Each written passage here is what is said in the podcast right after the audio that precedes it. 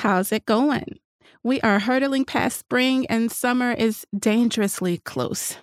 Way too close. I don't know how to fully feel about any of it. I don't think I'm ready for summer. You know, it's been about 15 months since America finally admitted there was a major health crisis, and the government decided to uh, send everybody into lockdown. And, you know, a lot of people were forced to stay home. And while they were at home, they decided to try to make the best of the situation. You're trying to stay as positive as possible. But soon my social media was flooded with art projects and clothes people were making and room renovations and bread. lots and lots of bread. So much so that yeast became a hot commodity. It was sold out everywhere in the stores, on the grocery apps, in the instant delivery apps. No one could find yeast anywhere. Not a day went by that I didn't see someone's sourdough starter experiment come across my Instagram stories. Even Jake Gyllenhaal and Stephen Colbert talked about their bread frustrations during a socially distant Zoom interview where Jake was looking delicious. Okay. And the thing is, baking bread is a great skill to have, even when you're not performing productivity during a pandemic. Homemade bread is delicious. I love it. I want all of it. And yet, I know my baking limits. Making bread from scratch is not my ministry. But I have a really good friend, someone I think many of you may know, who is now Queen of the Loaf. Today, I'm talking with the fantastic, the beautiful, the talented, and amazing Bim Adewunmi, my former co host of the awesome show Thirst Aid Kit, all about her experience of learning how to bake bread. Now, this won't be your typical conversation about kneading dough. BIM helps me realize that learning this kind of skill is life affirming in more ways than one. What happens when you decide to follow a trend and find lasting joy? And will this skill help in a zombie apocalypse?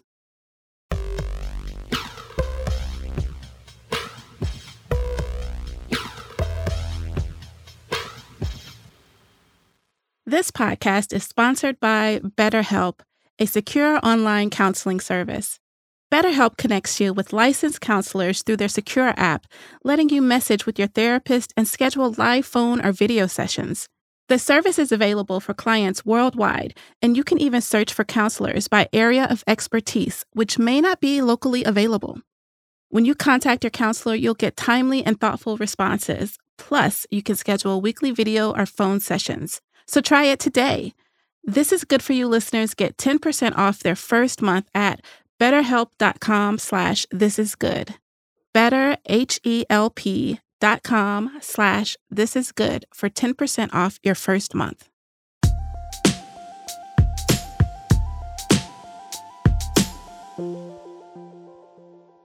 This podcast is sponsored by Cornbread Hemp, a CBD company out of Kentucky. Cornbread Hemp believes that cannabis is the world's most important natural remedy. That's why their entire selection of USDA organic hemp products are derived from naturally sun grown Kentucky hemp flowers. Shop their number one rated USDA organic full spectrum CBD oils, CBD creams, and much more. Most products are vegan friendly, including the CBD oils and gummies, and all purchases are covered by a 30 day satisfaction guarantee. Cornbread Hemp is also family owned and crowd funded, so you know who's making their quality CBD products. Go to cornbreadhemp.com and use code This Is Good for 25% off your order. That's cornbreadhemp.com and use code This Is Good for 25% off your order.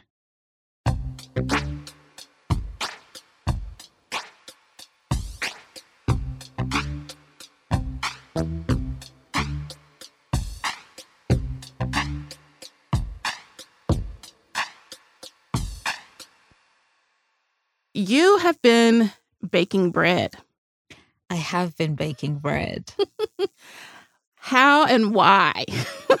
like, wow. The judgment in the air. How? More importantly, why? No, because it seems like for a stretch in this last year or so of everything as I wave my hands vaguely. People have just been like, you know what? I'm going to use up every ounce of yeast in the tri state area and make some bread. Yeah. and I could not join that bandwagon. So tell me about baking bread. Okay. So, baking bread for me comes down to a very important thing, which is I love to eat bread. Every time I talk to people and they're kind of like, oh, I've cut out carbs or, you know, like I really reduced my bread, I'm like, huh, that seems like a neat trick that I will never master and also don't want to master. Bread is delicious. When I think about bread, I think about how old it is. Mm-hmm. Bread is like the most human food. Like it's in almost every ancient text, there is an example of somebody baking bread, like grinding some kind of grain, milling some kind of whatever the fuck. Someone's like fire, water, yeast, heat. Like when I think about the fact that yeast is just is in the air, I'm just like, yeah, Right. that to me feels like a divine sort of um, encouragement. Make some bread. You don't even need shit. You need flour, you need water, you need air. And the yeast will find its way. And then bread comes together. And that to me is in a very romantic, poetic kind of way. I'm like, man, bread survives. Bread, it prevails, it lives on. And long after we've, you know, made ourselves extinct and probably taken most of the planet with us, I imagine whatever comes next will be baking bread or some form of bread. So, in that kind of mystical, sort of wishy washy, hippy dippy kind of like, oh my God, I love bread. It's so ancient. There's that. And then there's the other fact, which is that I love to eat bread. I will eat bread in any situation. I will eat bread on a bus. I will eat it on the cuss, whatever the fuck that, that rhyme is. I will eat bread at any point during the day. I don't believe in that thing of like, oh, I don't eat after six. I'm like, wow, that's so sad for you. Eat some bread and see how you feel. I love it with butter. I love it with jam. I love it with marmalade. I love it in like Nigerian stews. I love it toasted. I like it plain. I like it if there's seeds or nuts or if it's like whatever. You can put most things on bread and I'll be like, oh yeah, I'll try it because it's bread. The base is solid. There's nothing outside of it. So, two things. I am absolutely enchanted by the idea of bread being ancient and that it exists still and pretty much unchanged. Like we add all sorts of stuff to it, but bread is bread is bread, right? And then the other thing is that I think bread is maybe the most delicious carb. And I, like I said before, I love carbs. I love bread, I love rice, I love potatoes, but bread is, uh, it is maybe, I think it's the thing I eat the most of, of any food. So it made sense to bake my own bread. I love bread as well. Bread and potatoes. You can have the Mhm. rice, but bread, bread. I love how much you don't fuck with rice. It's my favorite I thing. I cannot stand rice, but bread. It is so good. And a couple of years ago, I did this tweet where I was like, "Tell me about the fried bread of your culture." Right. And everybody, like, it was almost the same thing over and over. The way fried bread just kept coming up in like these lovely little pockets of meats or vegetables. And I was just like, oh, I love it so much. I think I was thinking about it because I just had a samosa. I think about this shit all the time. You're talking about ancient stuff. I think about who was the person that looked out at this field of wheat and was like, huh, if I take a couple of these strands and then just like grind it up, add some water, and then put it over the fire, this is going to be amazing. This will be the start of civilization. I think about that all the time. The things that you can't see an obvious line. Like literally that person kind of like, oh, the birds seem to like it. Maybe we will too. Like there's that. But it's like, I mean, like even the more complex stuff where I'm kind of like, who decided to wrap melon in ham and was like, mm, those two taste sensations. It's like a weird, like I always think about that. Like I understand the science of it, and it's kind of like, well, hot goes with this and sour goes with. I get all of that, but somebody still had to think about it, try it, and then it became so popular because of one person committing to a thought, and now thousands of years later, we're like, mm, have you tried this bread? It's from Lebanon. this is how they do it over there, and you're like, wow. So many things get tried and discarded so quick, like, oh, we're never doing that shit again. And that was what happened for me in 2020 was like the pandemic started everybody and their mother was like i'm gonna start my sourdough starter and I was at home because I'm a media wanker and I was like, I too will start my sourdough starter and it will be different than anybody else's because I am so good at this, you know? And I was not good at it. I just couldn't, my starter just wouldn't get going. It wouldn't start, ironically. And I remember checking, I checked like forums every single day, like almost every hour I was awake. I'd be like, hey, does it look normal if this happens? Or, oh God, it's doubled overnight. Is that good? Oh, it's good. Okay, but then it stopped doubling. Oh, wait, what? What do I put the discard? Do I throw it away? Wait, what do you mean by discard? Like, what is the, what is the levain? Who is, and I was doing all of this like I was studying, like for the bread Olympics. Yes. and I was obsessed. And then very quickly, I was like, this is unsustainable. what you're doing right now, you cannot be this stressed out about fucking bread every day when in the shops, there is bread mm-hmm. that you've been eating all your life and it's fine. Mm-hmm. And so you need to stop. So, in a way, I stopped caring so much about the sourdough part of it. And I was like, wait, I love sourdough, by the way, love it. Mm-hmm. But there are other breads. You don't have to succeed at this specialist Brooklyn media wanker bread. Like you can just do other bread. So then I began doing other bread, and it has been a sort of blissful relationship with baking bread ever since. Okay. So, what type of bread are you baking now? Right now, my easiest loaf to do is a no knead, super basic, like the most basic crusty loaf that I just I prepare the dough, I cover it overnight, I get up in the morning and I bake it. Like sometimes I get up super early bake it in the morning. And at those moments, I think to myself, should I retire to a fishing village in Scotland and open up my own bakery? I couldn't help but wonder. And yes. then five seconds later, I'm like, no, you should not go to Scotland and retire to a small community and bake your bread. First of all, who the fuck do you think you are? but in those moments, I think to myself, oh, I'd name the shop Bim the Bakers. Um, and I would make all sorts of cute, delicious baked goods. And literally, it lasts five minutes, maybe every couple of weeks. And um, I'm usually holding a mug of tea, like a divorcee in like a HBO prestige drama. when I have this, thought. I'm just like, you know, take a sip, like, should I bim the baker? Yeah. and then once I'm done with a cup of tea and I have to shower for work, I'm like, I'm a radio producer. What the fuck? No. then I go to my job.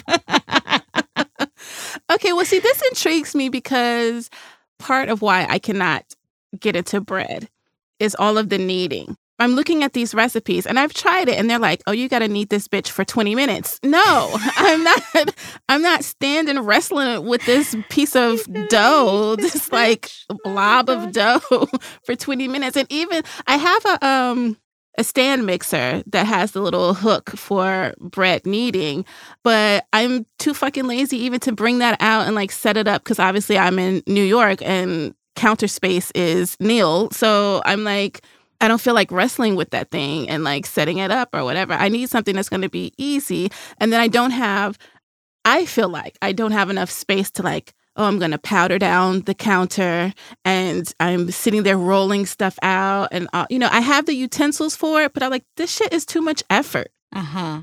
It's not. There's no other way of saying that. it's just not.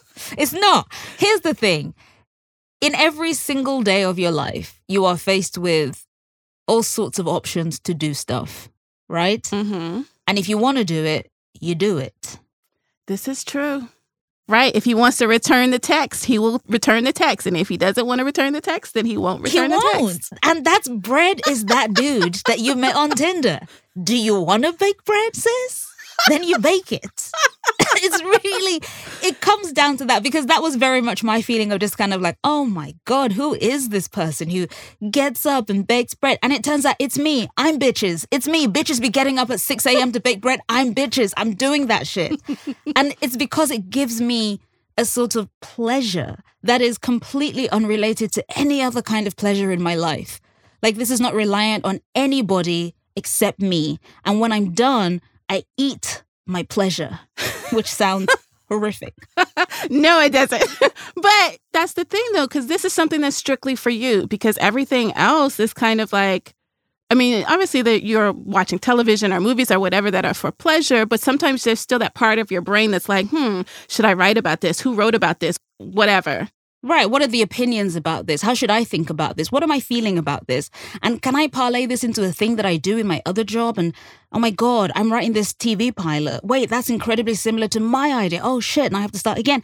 Like you can't turn it all the way off. I think if you are somebody who makes pop culture as well as consumes it, there's no way for you to turn that off. There simply isn't. I don't care what anyone says. Like anyone can say that whole thing of like, no, you can just enjoy. Just turn your brain off. Lies. You can't. Your brain is on. It doesn't go off unless you're, you know, in a state of unconsciousness. And even then, sometimes you're still processing that shit even when you are asleep. Yes. It is a weird sort of proclamation that people make. Like, no, you can just, no, you can't. It's impossible. Bread. Not only do I get up and bake this thing, I eat all of it and then I do it again. There's something about the wholesale, it's a perfect circle. I wake up, I mix the stuff, I cover it, it rises, it does its thing, I let it rest, I heat up the oven, I get the Dutch oven out, I put it in the thing, I get it out, I let the bread rest, I can hear it crackling while it's cooling, and then I slice it up. Sometimes I put it in a bread bin, sometimes I put it straight into the freezer, sliced, of course, so I can, you know, get my toast however I want to. And then once that loaf is done, I make another and the cycle starts again. And that's the other thing as well. I haven't really expanded to other things. I'm not out here trying to make bagels. I, I'm here for bread. I'm bread alone. I'm very much a one bread lady. I know what I love. I know what I have time for. And I know what I want to get good at. And it's bread. I want to be able to kind of look at four ingredients, right? Water, flour, salt, and yeast. And know that I can make something that is delicious and edible and it's something that I've made with my own hands, mm-hmm. even though I'm relying on things like fast acting yeast and whatever. But in reality, the four ingredients, me, and just space is all I need. And in terms of what you were saying about counter space, my old apartment, I don't know if you remember, has literally just the one little counter bit and it's crowded. There's my toaster, there's my kettle, there's like chopping boards on it. and when it was time to like dust down and kind of roll out stuff or whatever, I just moved them, wiped it down. and I did that. And then when it was done, I put my kettle back. That was me delivering you some subtle shade, Nichole. I moved them and then I moved them back. And by the end of it, I had a delicious loaf. So, no, I'm not going to let you get away with like, there's no space. Uh, fine, fine, fine but like he thought you were slick. She was like, "Oh, what do I do? What's a lady to do in New York?" she moves the kettle, bro. She moves the kettle. That's all she does. oh man, no, but it is. I don't want to have to play fucking Tetris in my kitchen in order to. I get that cook. So I do feel like if I were to get to a point where I had a kitchen and there was plenty of space, I had a little island or something like that in my kitchen, I do think that I would be more willing to experiment and make my own pizza and make bread. I don't know if I could do sourdough because again, I don't have the patience. Like I hear you. You know, our good friend Sandy, yes. they make excellent sourdough bread. Incredible. Like it's so good. And I have house it for them a couple of times and I've had to deal with like the discard and all that kind of stuff and then putting a little bit back on. And when I'm doing that, I'm thinking, who was the person that realized this is what you had to do to make sourdough? It's remarkable. Like, what is the thought process? And I will tell you this as well. Like, I made one sourdough loaf and it was the saddest looking loaf you've ever seen in your life. I ate it. It felt like as I was eating it, I was like, it's like eating a brick. Like I, it went down my stomach and then it just sat there. And I was like, this is going to present some digestive tract problems later on, but we'll let future BIM deal with that. I just ate a lot of kale that day. I was like, fuck this. Um, TMI, I apologize. But the thing about the discard is it's a world of recipes, like a world of recipes. And I did so much stuff with the sourdough discard mm. that was not baking per se, but it was using the stuff for the baking. I made crumpets. I made like little chips. I made like pancakes. I made like little pikelets. And so, in a way, I was like, you know, it almost doesn't matter that I'm not making the sourdough bread because the stuff from the discard, I got incredible. And I'm not even exaggerating. There is photographic evidence. People have tasted these crumpets. I remember your crumpets. I remember seeing the pictures of your Fam, crumpets. they look like shop bought. I was like, wait, am I a crumpet savant? Is this my calling? Bim the bakers might live yet. Like, what the hell? I remember toasting it. I sent a photo to my sister, and she's like, "Oh, where do you buy crumpets in uh, New York?" And I was like, "I made them." And she was like, "What? These look like they're from the shop." And I was like, you know, what she said in particular was, she said, "These look like the ones you get at M&S, which is Marks and Spencer." And I could have wept. I wanted to reach through the phone and just like kiss her. I was like, "How?" How did you know that was the best compliment you could give these crumpets? So, like, that's the thing I do enjoy about this. It's like, I started off, like I said, wanting to master sourdough bread. That didn't work out. I learned how to use the discard to make stuff. And then I also learned that there were all these other things where I don't need to knead for 20 minutes. I don't need to sit and watch the bread like it's my child. And I don't even need the equipment of like a stand mixer. So when I read recipes and they're like, just use the hook accessory to blah blah blah. And I'm like, hmm, never had one. I'm too broke for that shit. I don't own a KitchenAid just gleaming on my kitchen counter. So everything I do is on my tiny little counter, well, my old apartment, my tiny little counter space and just my hands and a dish towel and parchment paper and a very, very basic. I use like a, a lodge cast iron pot, so not Le Creuset, nothing fancy and it just gets it done every single time. And the pleasure, the absolute pleasure of baking bread, genuinely. And I never thought I would be this basic, but each loaf is better than the last.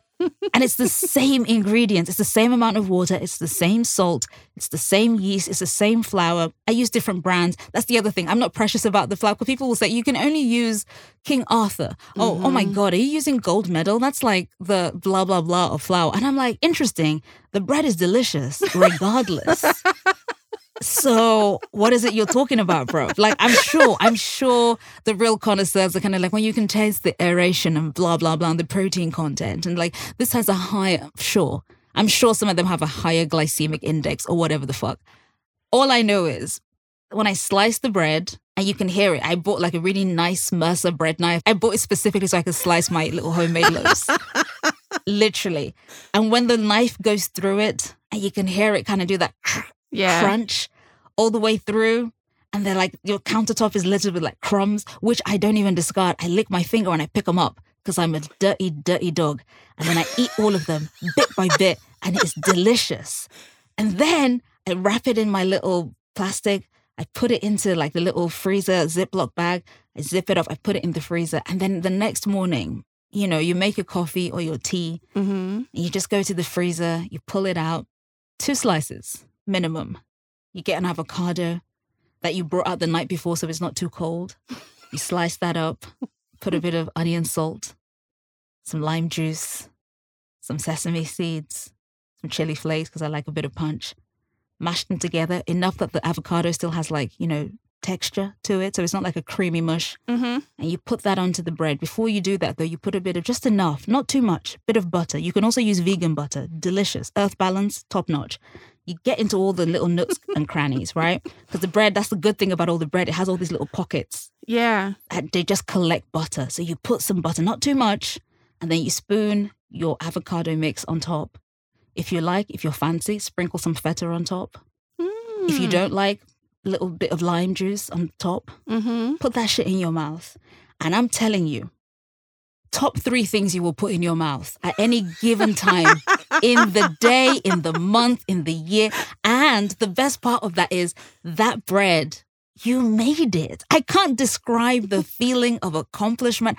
I'm like, bitch, do you know what Abraham did this shit? Are you kidding me?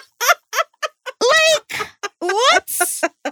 And now I feel like an avocado from Mexico on top, bitch. Don't even talk. I literally walk around like I am a gangster. I'm like, do you understand what I just did? I took four discrete ingredients. And now I'm eating a crunchy slice of bread. Bitch, when will you join me on my level? It's amazing. So, for the sense of well being, untouchable, bread baking. Yeah, I love that. You have made avocado toast one of the most sensual experiences of my life. I will make you some. Please do. I am waiting for my loaf, please. I would like a loaf of Bim's bread. Literally, I will make you a loaf because you asked about this, and I was like, I, is she serious? Because I will, I will. You don't have to encourage me to make you a loaf of bread. I will do so. Do you have a bread bin? You can slice it and put it in the freezer. It doesn't matter. I don't, but I have a cake thing, so maybe I'll just stick it in my. that'll do. That'll do, friend. Just from brown paper, put it in there. I promise you, the pleasure of it is that's another key part of it. Like I went into this because, like I said, I want to eat bread, but there's something about it's a bone deep pleasure. Like my soul, I can feel it glowing a bit brighter when I make the bread. I love the metaphor of this whole experience of you went in to do one task, found that it was not satisfactory, but you took the skills that you learned and went into a different direction that was still like what you set out to do, but in a different way, you know? And you were still able to use the mistakes from that first little journey and still created something from that. So there's like this whole beautiful allegory in bread Ah. making. Thank you. I'm glad you say that because, you know, I listened to a previous episode where you said this thing that I found to be so true for me, which is if I'm not good at something immediately, I'm like, oh, fuck that. hmm Yes. immediately, I'm kind of like, this is hard. Ugh, I don't want to do this anymore. Like, I'm a child in that regard. I feel like a baby. I'm just like, Mhm. ugh, this is hard. I don't.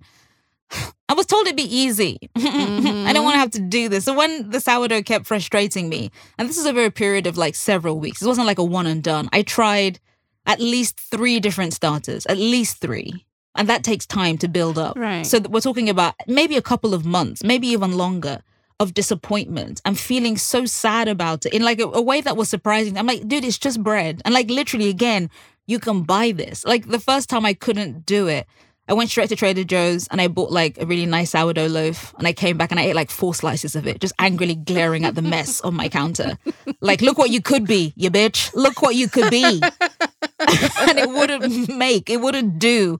So like I felt really kind of frustrated in a way that burned me. And I was surprised by it because I was like, fam, it's just bread. What are you doing? But I got so het up. Maybe that's why the sour starter didn't want to do its thing because it saw how angry you were eating its final form. It was like, fuck this. Maybe, I'm not going to maybe be. the second and the third starter had that. The first one has no excuse. Like I came to that with an open heart. I was like, hey, let's be friends. And the starter said, if we're friends, I kill you. And it was just kind of like, you have so little to do. All you have to do is get the yeast in the air. Like you're on top of the fridge. Your life is aimless. You're just here to form the thing that you normally form. And somehow that's a problem when I'm involved. Like, who sent you? Why are you trying to demean my sense of self? I really felt attacked by this sourdough starter. Like, I, I felt, and I felt so angry It felt to me like every imbecile in Brooklyn was making sourdough. And I was like, I could be an imbecile. Help me out. Like, why can't I join the ranks of the sourdough fuckers? Like, I want to be in this club.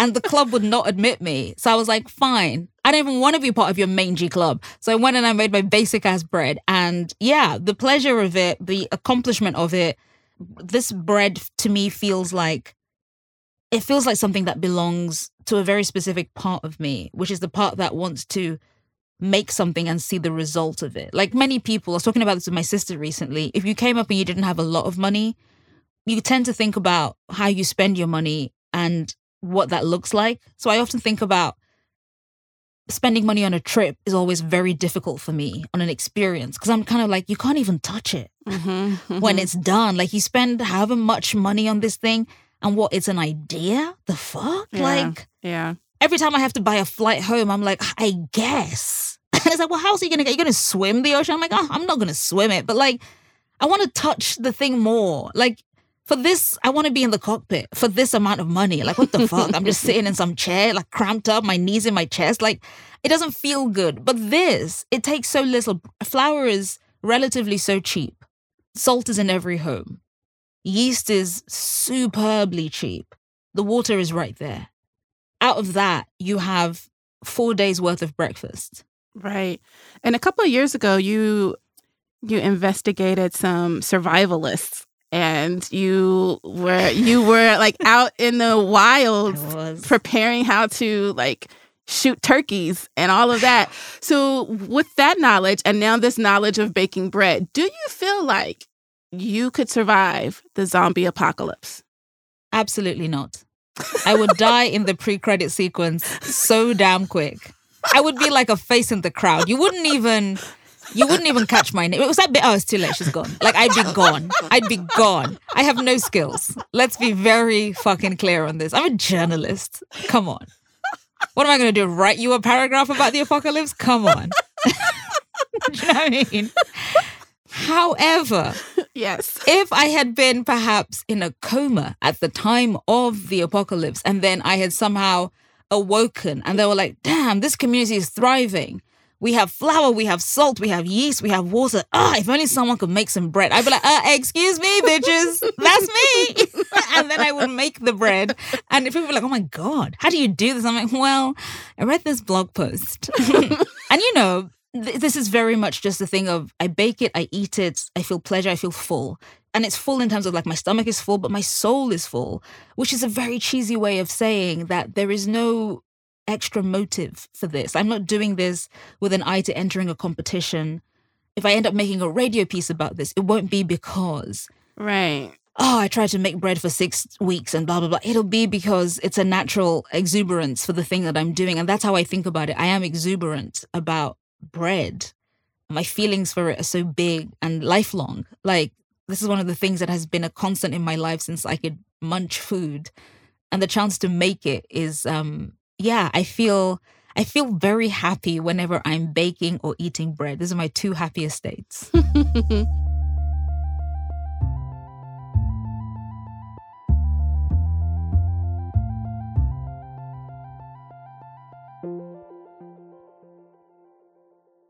them. It is time for our indulgences, the things that we can enjoy without guilt for the pure pleasure of it. What do you have for us today?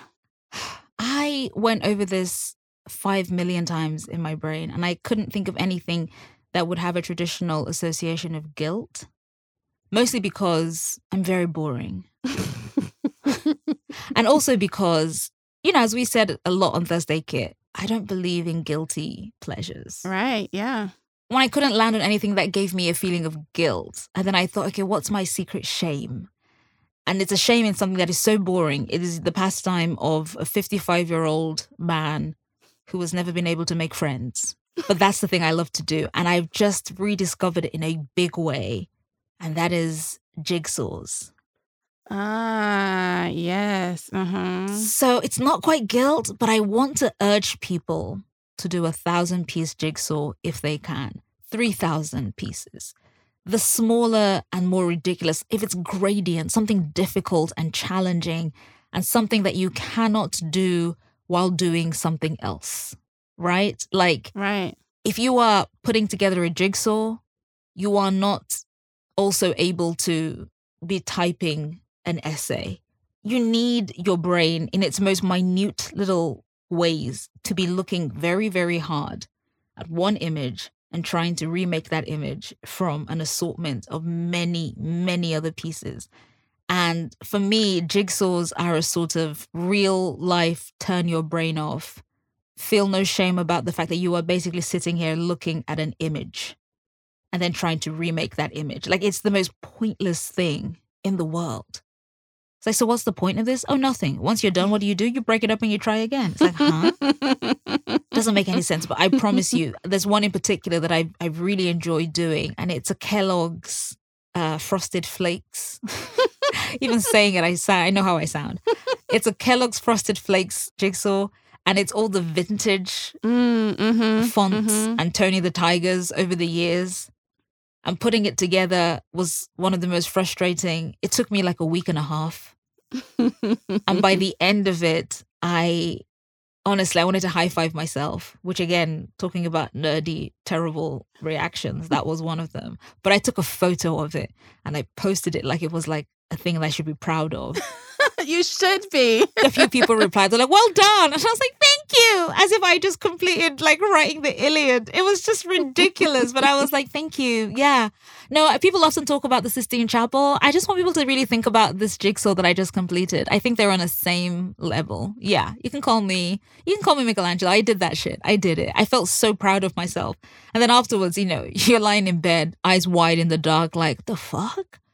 But I felt such joy at the completion of that that I thought to myself, you are not allowed to feel bad about this very, very, very nerdy thing that you enjoy doing because you're allowed to do that. You're allowed to just have a thing that isn't for anybody except you. And Mhm. if you feel a little bit weird about it, realize that what you've done is internalize people's feelings about this thing, but it's not the thing that you feel, and that's okay. And if you ask me if there was a second thing that I could do without shame or guilt, it would be sleeping. I can't recommend it highly enough. I just want to put that on the table yes. as a secondary option. Everybody should be napping more. It would help a lot. So many bad opinions on Twitter. Imagine if you took a nap instead. That's how I want you to think about it. Just take a nap. Take a nap. It's good for you. yes. Yes. Every hot take you want to put out there, just go to sleep. Just take a nap. That's it. Put it in your fist and then just put that fist under your head and then drift off. And by the time you wake up, your fist has unfurled and this terrible, stupid thought has gone away. Just And also, you're rested. Yes, I'm here for sleep. I'm here for the jigsaw puzzle. I did uh, at the start of the pandemic. I was trying to get into puzzles, which I did enjoy. I got this puzzle. It was a bunch of vintage erotic pulp fiction covers. That's the most Nichole thing you've ever I said. I know it's just I am a You know, parody of myself. I love that. So it's like naked ero- mhm, Yeah. erotic jigsaws. Yes, classic Nichole. She was like, let me let me put my own spin on it. Yeah, classic. Yes. I love that. and it was fine. And then I got my cat, and I just did not have a place where I could keep the puzzle out without her like batting at it and all this kind of stuff. Um, and so I just I finished it and put it away, and I didn't buy anymore. But Oh. I do want to buy one of those gradient ones because I like the challenge of the gradient pieces. You know, just like I'm just looking at two or three colors, and I- I'm just gonna put that together. it makes your brain work a little bit harder. Yeah. All right. So, Bim, you talked about jigsaw puzzles and sleep. Yes. Okay. I don't necessarily have a cute little name for this, but, and it's, it probably is bad, but I am going to recommend just a nice little gossipy Google into, you know, some kind of harmless celebrity gossip that, you know, it's not Mm. about anybody being mistreated, you know, or abused or anything. It's just like, huh, why did they break up? Or, huh, did they really date? And my example of that is the Canadian ice dancing team, Tessa Virtue and Scott Moir. Nichole. Now, I am late to this because I don't follow ice dancing and ice skating or anything like that beyond the Olympics, you know. And Sure. when I'm watching it, I am fascinated. It is mesmerizing. It's a beautiful sport. I completely see why people are, you know, enamored with it. But this ice dancing pair, they were together. They retired after the 2018 Olympics, I believe. At that point, they have been partners for 20 years, over 20 years since their childhood, right? Right. They have some of the most sensual routines I have ever seen. Like their faces, they honey, they are acting, okay? They are acting. Capital A. and one of the things that I've noticed, and again, I am not an expert. Like I said, I just I don't really follow the sport. But what I've noticed is that a lot of times when in these pairings, the man is just there to lift the woman up and throw her down the ice ring, right? Just like wow. That is so beautifully reductive. I love it. I mean, I don't want to reduce their skill, Sure. but you always end up watching the woman because her attire is a little flashier, right? And, you know, she is done up in a particular kind of way and, you know, she exposes more flesh, which is usually what happens in any kind of sport, right? Where the, Right. the woman is much more exposed than the man Look is. this political broadcast. Yes. But in the case of Tessa and Scott, you look at him almost as much as you look at her because he is he is making these faces like I love you. You are the best thing that I have ever seen. Oh my god. He puts his nose into her neck. He puts his nose into her armpit. He is like cradling her head. When they do this little routines where they're like separated but they're spinning at the same speed and velocity and grace and all of that shit again, you're watching him as much as you're watching her. Like they are really just like this really beautiful, beautiful pair, clearly deserving of all of their awards and accolades and all that kind of stuff. But then it's just like, y'all gotta be fucking. Some point, at some point. I'm not saying right now, but at some point, you did it. At some point, because they were from early childhood, maybe like seven or eight years old or something like that. So then they're going through adolescence together. And I'm somebody had to be like, what if we just kissed? Like, right. let's just see what that happened. feels human to me. Right. I mean, Nichole, I too am fascinated by this pair in particular because, like you said, there is so much emotion in their skates. Like they are out there and they make you believe whatever story. Because that's the thing you always hear. People are like, oh, you know, the storytelling and blah. And I'm like, what storytelling? They went out there to do the fucking things that are going to get them the points. Like Mhm, some of these mhm. people are just like, they, they do the work like they're machines. They're like, all right, triple axel, whatever the fuck. All right, double salchow, whatever. They do it, they land it, they get their 10 out of 10, whatever. And then these two are two of the very few pairs that you watch and you think, oh, I get it. There's a narrative. Yes. They're telling a story. They're doing this thing, and I'm following along, and it is wordless. And suddenly, I think I get opera. What is this? And you feel feelings, and it's because of the emoting. That guy, Scott, loves to act. I'm like, after you finish dancing, you people should be in the movies. Like, what is the.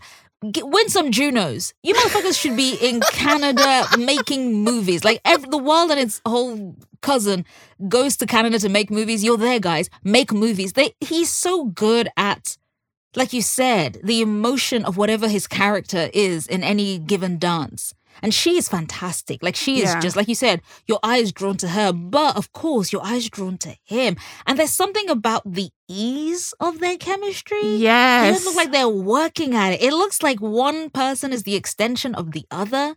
And a part of me is kind of like, of course you can form these bonds. Of course you can without any kind of sexual connection. yes. But the most fanciful, romantic, horny part of me is just kind of like, please tell me you guys did it Yes. and continue to do it. I really love doing it because that shit looks like it translates onto the ice. And I'm not saying you should take your clothes off, but if you did, I feel like most of us would be like, okay, like that's what they do now because they are so, they generate so much chemistry that I'm just kind of like, what is it like inside your brain? Yes, so much chemistry and not just okay.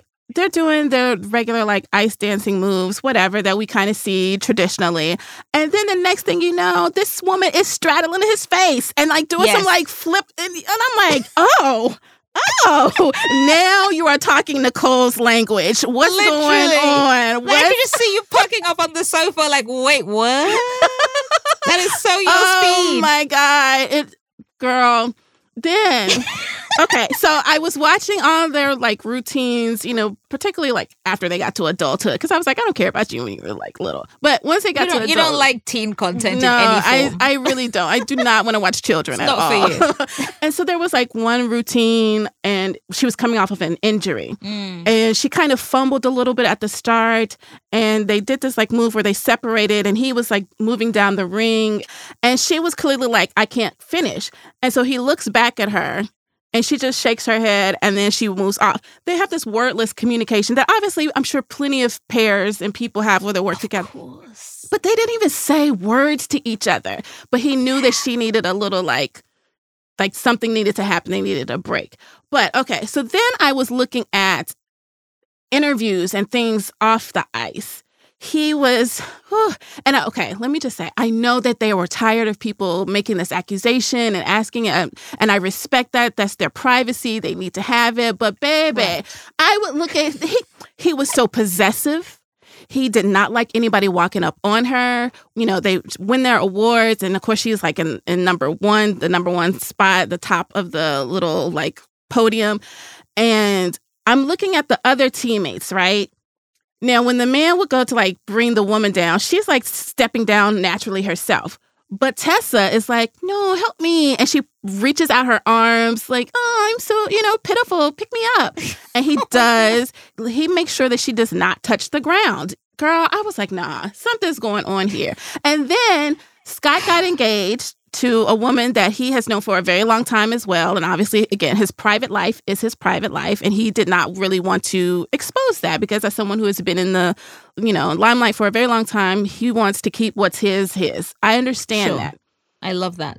But the two of them, Scott and Tessa, were talking about that. And it was just so awkward. It was like the tension was, mm, it was. It's so. mm. The thing is, it must be very difficult to be in a platonic pair hmm where your chemistry zings. Like it feels like if you touch the screen, they'd be static. Yes. And it must be difficult also for the partner Right. or the partners, plural, of both of them, who were kind of like, I have eyes, don't I? I can see. And if I can't see, I can fucking read hmm some of the stuff people are saying because so this is the thing i don't believe in shipping real people it is odd and weird and if i do it i do it in the privacy of my own home or my friend's podcast obviously but it's like i know how icky it can be and how icky it gets very very quickly. Because Mhm. suddenly it's kind of like casting all sorts of aspersions on people's behavior and blah blah blah. But the simple pleasure when like you said the indulgence of going deep into a rabbit hole hmm and emerging cleansed slash even dirtier than when you went in because now you've absorbed all this nonsense from the internet. But you come out the other side and you're like i know both too much and too little. And also i can never confirm anything that i feel Right. and i love that that to me is is the joy of it where you're just kind of like this was an entirely fruitless two hours Yes. that i just spent in this hole and now i've come out of it i've accomplished nothing my pile of work is still sitting there on the desk. I could have done that, but instead I took something and I made my heart feel good. And that's how I feel about some of my favorite pairs. And fucking Scott and Tessa, every time I see them, without fail, every single time I think about them, I think to myself, just very quietly, and I don't admit it to people at all. I just think to myself, "Oh, I bet they did it. That's Yes. my thought. I love that they won all these awards. They're amazing athletes. They've got the Olympics and the whatever. But at the core, at like I said, the lizard brain, horny part of my head is kind of like, oh, man, I, I hope they did do it. I hope they had a lot of fun doing it. Because that shit, it looks like it must have been amazing. They're so in tune that you just think to yourself, like, man, imagine how that connection would translate. I bet it's amazing. I hope it's great when they do it. Girl. And then you feel like a 19 year old perv. But that is who I am at my core. I want to believe everybody's doing it and having a great time while they do it. 'Cause I'm a child. yes. Yes. I just love a nice little harmless celebrity gossip deep dive. I love how fired up you are by that. yes. Bim, thank you so much for joining me. It's been so nice to be like reunited on the mic with you. This is a pleasure to sit and talk with you. Thank you. Tell us where we can find you online. You can find me on Twitter at Bimadew. That's B I M A D E W, even though I'm not currently tweeting because it's Ramadan and I'm trying to be holy and the internet is full of filth. And you can also find my work at thisamericanlife.org because I am a producer at This American Life. Yes, you are. The episodes on Delights. Uh, what is it, the title again? The Book of Delights. The Book of Delights. Yes. That was beautiful. It was incredible. Thank you. I was very happy to work on that. I'm very proud of that episode. You should be. It was awesome. Thanks, Mom.